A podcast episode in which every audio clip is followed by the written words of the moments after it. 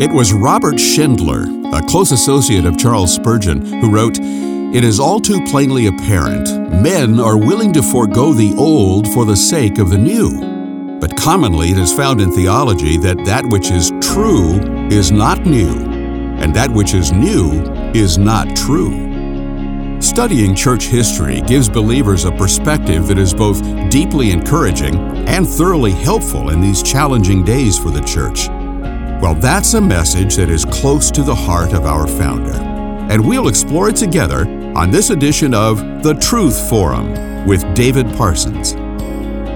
Our guest today is Doctor Nathan Busenitz.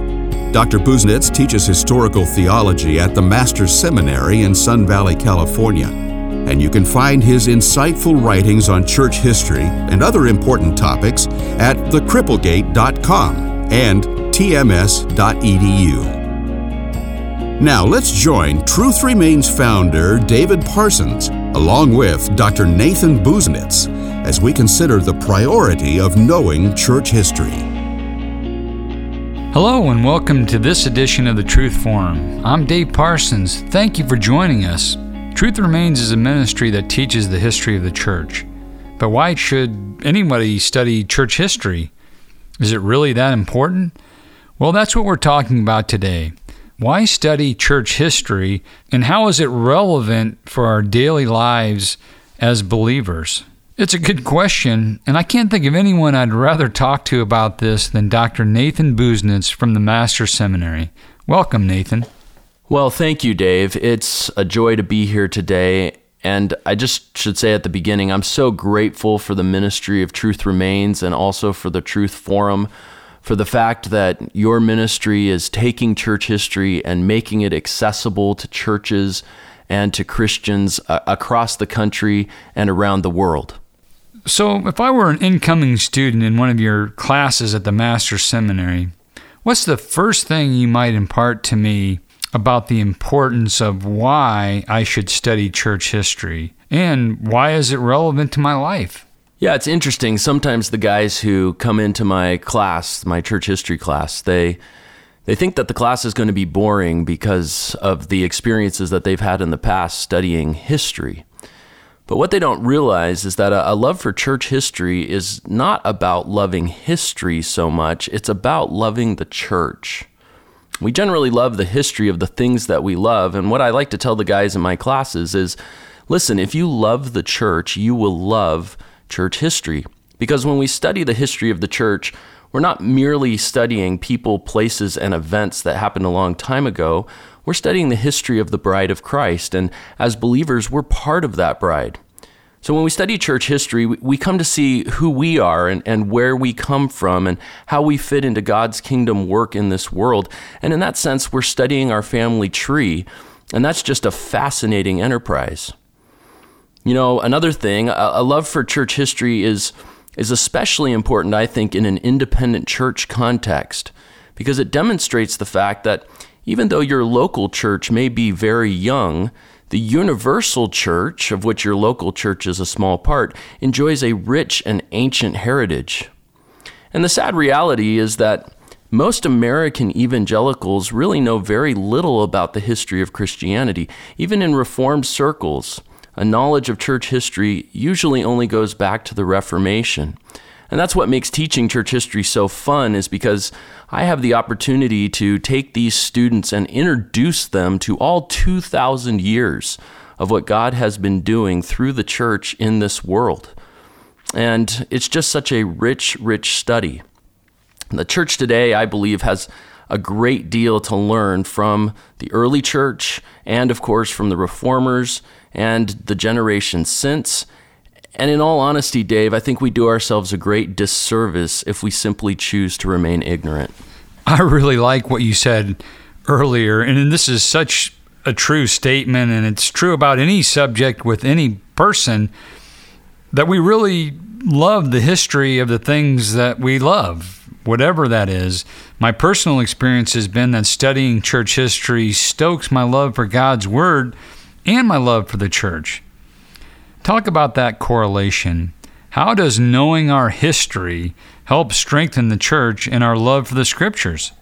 Dave, that's a great question, because The reality is that sometimes people think that Scripture and church history are somehow in competition with one another, and I have found actually the very opposite to be true. A love for church history does not represent a challenge or a competition to a love for Scripture. Rather, my own experience, the more I've studied the history of the church, the, the more I've grown in my appreciation for the power and the authority of the Word of God. And the reason why is because I've seen that power vividly illustrated in the testimonies of generations of believers, and I've also seen the negative consequences of what happens to the church when they abandon the true compass, the compass of the Word of God. Scripture alone, of course, is the authority for all we believe and all we do, and history then provides a wonderful affirmation and often wonderful illustrations of the truthfulness of that foundational principle. Also, we find in church history examples of men and women who loved the Word of God and were willing to make great sacrifices for the Word of God, and who preached the Word of God faithfully, and all of that motivates our own faithfulness, our own witness, even in our lives in this modern day. Take, for example, the history of the English Bible. You think of John Wycliffe and William Tyndale. William Tyndale, of course, burned at the stake because of his faithfulness in translating the Word of God. And then others, John Rogers and, and others who were persecuted in the history of making it possible for us in the English language to have a translation of God's Word that we could read and understand. You can't study the history of the English Bible and not come away with a greater, deeper appreciation for the value of what you hold in your hand when you read God's Word. So the study of church history, and that's just one small example, the study of church history has only increased and deepened my own appreciation for the wonderful treasure that we have in the Word of God. Much of mainstream evangelicalism seems to be enamored with the newest, latest, most popular methods for, quote, doing church, often at the expense of what is true, substantial, and lasting, namely God's Word. And you know, this is a real grief to me, and honestly, I find it to be very, very discouraging.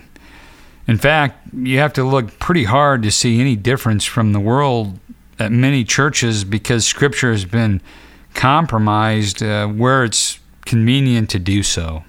Now, I don't know about you, but in the midst of that whirlwind, I find great comfort and assurance as I study Scripture and church history because I'm reminded that we have an ancient faith that is unchanging. You're absolutely right. It can be kind of discouraging to look around at contemporary evangelicalism and to see all of the trends and all of the gimmicks and the fads. And uh, it, it can be a little bit discouraging because many times it's just compromise and capitulation to the culture. And I, I heard one evangelical scholar make the comment that church historians are, are generally pessimists because they've seen all of the gimmicks and the fads before, and they've seen the disastrous way that it always ends. And the reality is, if today's evangelical church was more aware of church history, I believe it, it wouldn't repeat so often the mistakes of the past. But I, I later, more recently, came across another evangelical writer who added that in reality to church historians being pessimists, he said, we're actually pessimistic optimists. And I really liked that because what his point was this: when we look at just the human side of church history, it can be discouraging because men often fail us. But when we remember as Christians that God is at work in history and that the Lord Jesus Christ is the Lord of the church, we have great reason to be optimistic and to remember that even in the midst of all of the compromise and all of the failures, that God is still at work. He has his remnant and he will accomplish his purposes for his people and for the expansion of his kingdom work, even in this age. So we talked about uh, a moment ago, the Lord Jesus promised to build his church, and in church history, we see that promise fulfilled. We see it unfold. And that means that we're part of an enterprise that cannot fail, and there's a great deal of hope and comfort that comes from that realization. Not only that, but as the authority in his church, we recognize that his word comes to us as his authoritative guide for the church. And church history then testifies also to the fact that God's word never fails. We're told that in Isaiah forty, verse eight. The word of our God stands forever, and in church history, we see that promise unfold as well. So in the midst of all of the discouragement that we might experience as we look around at what's happening in our own day, the study of church history reminds us of a few things. It reminds us that God is in control, that the Lord will build his church, that his word will not fail, and that he will always have his remnant who will not bow the knee to Baal. And, um... And that gives us great reason to hope and to be optimistic in the midst of the pessimism. Oh my, that is a refreshing word of encouragement to us, Nathan, especially in light of all that we see going on in the American landscape, both in the culture and in evangelicalism.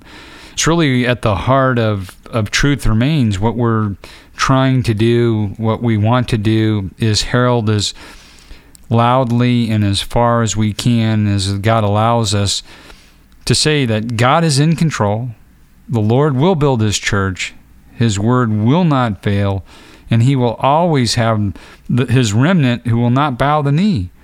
And speaking of those who will not bow, First Peter three calls all believers to defend the faith. Talk about how church history might help us to defend the faith and share the gospel with confidence.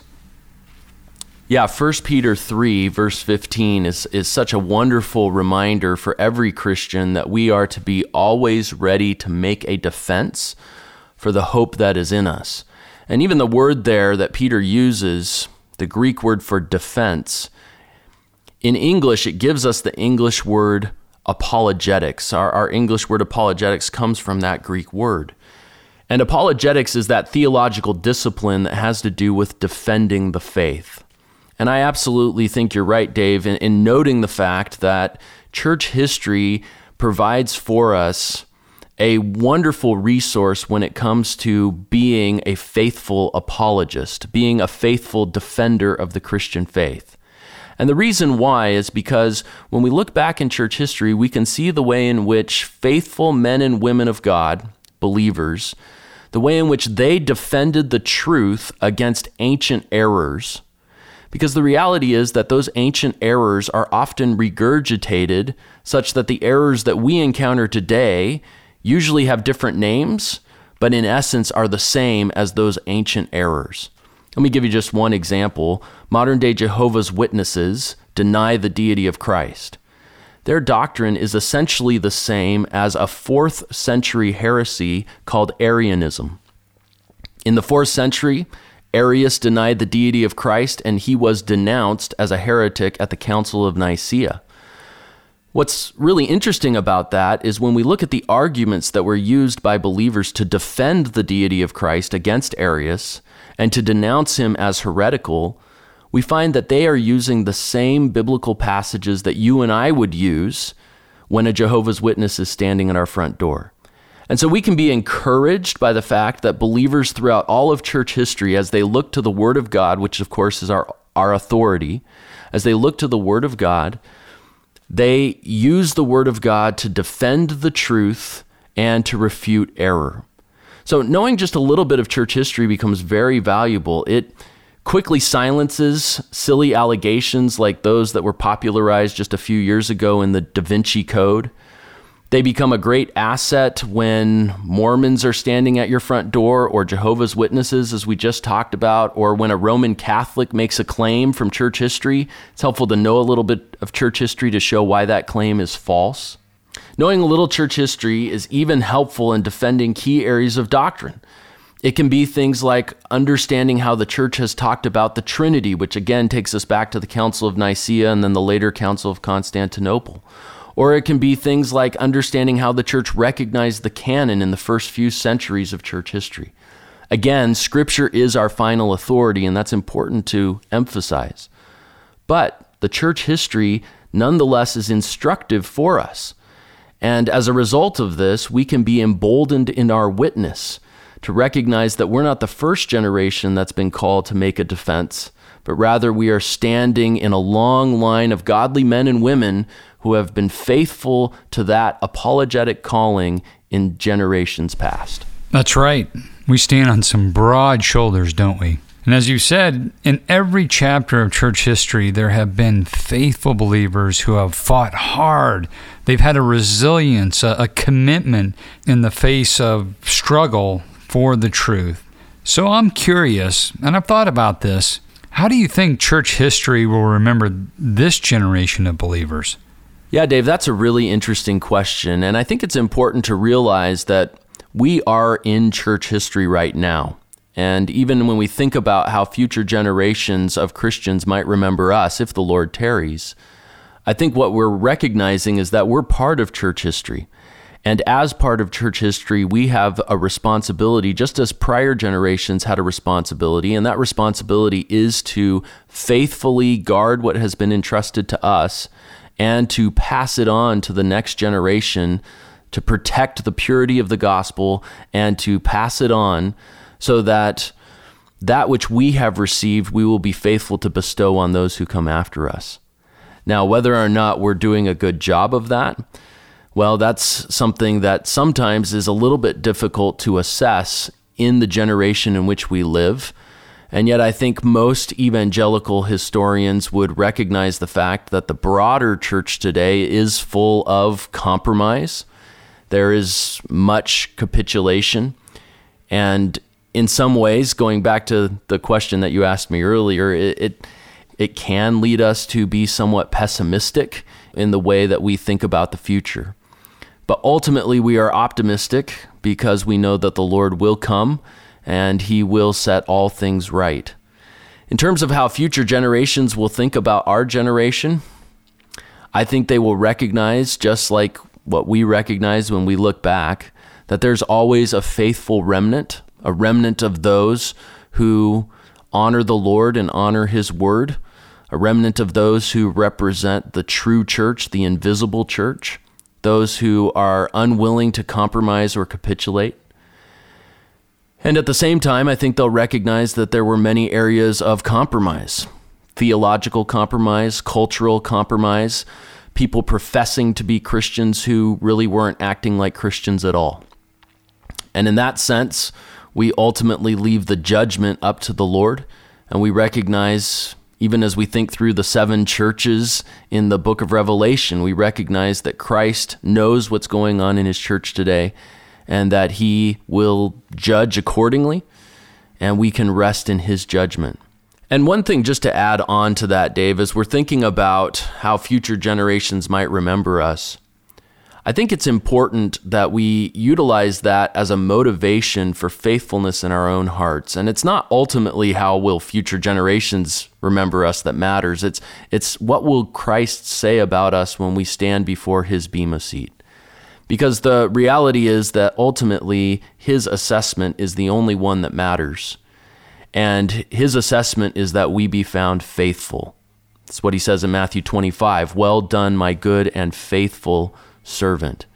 And so for Christians today, the goal is the same as it has been for every generation past. I think of Hebrews chapter eleven, the cloud of witnesses that are talked about there right at the beginning of Hebrews twelve, pointing back to those Old Testament saints.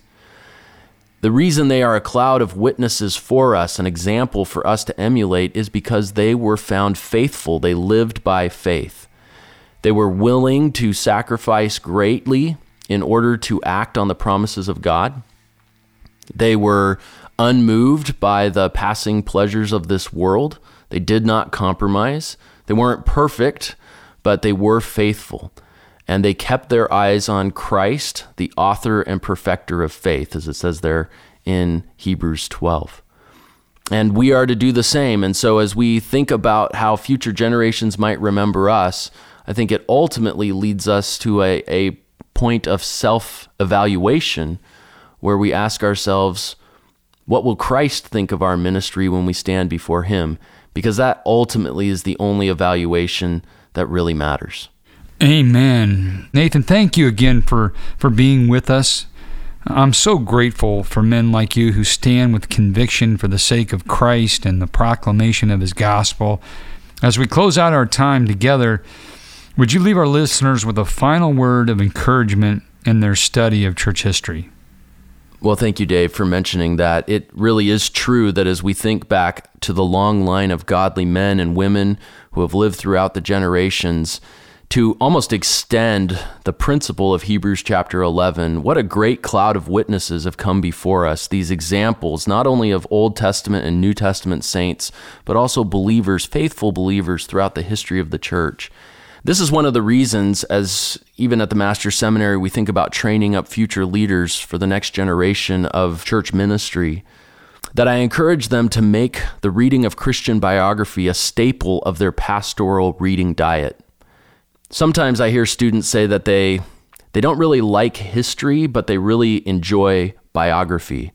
I, I always find that ironic because biography is history. It is church history. It's just church history that's well told and well crafted and that centers on the life and impact of perhaps one individual.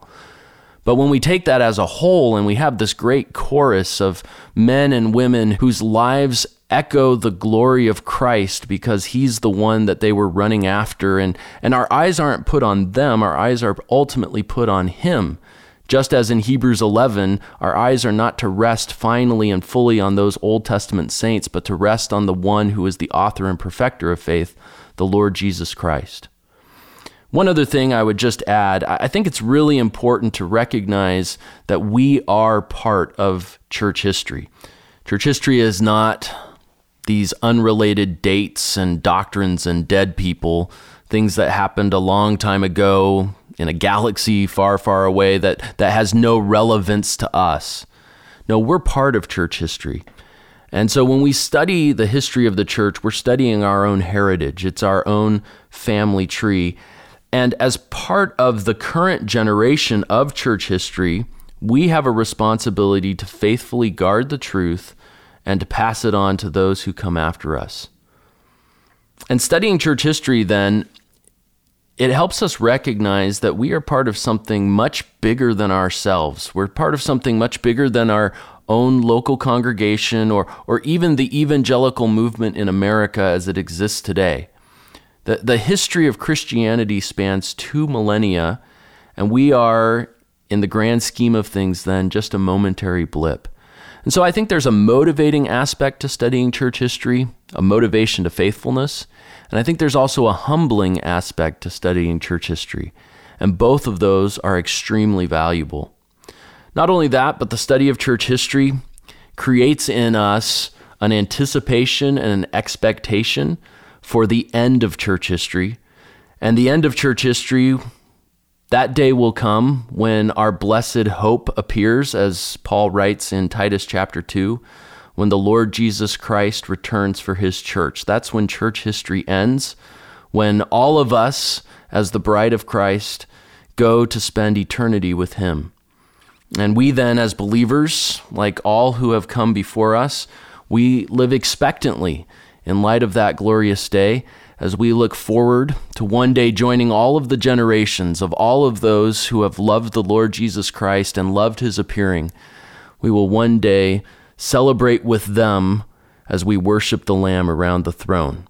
And in that sense, the study of church history causes us to exclaim, Maranatha, come Lord Jesus, come quickly. If you've been encouraged by the ministry of David Parsons and Truth Remains, well, let me encourage you to share this podcast with a friend. And if you'd like to support the ministry financially, well, you can do that by mailing a tax-deductible donation to Truth Remains at P O Box three three one eight seven, Granada Hills, California, nine one three nine four. You can also make your gift by calling toll-free at one eight eight eight three six truth or donate online at truth remains dot org. For David Parsons and the Truth Remains team, I'm your host, Jim Tuck, and I'd like to wish you a blessed Christmas season as you celebrate our Savior's birth. And perhaps there's no better time of the year to share with those around you that men and philosophies come and go, but truth remains.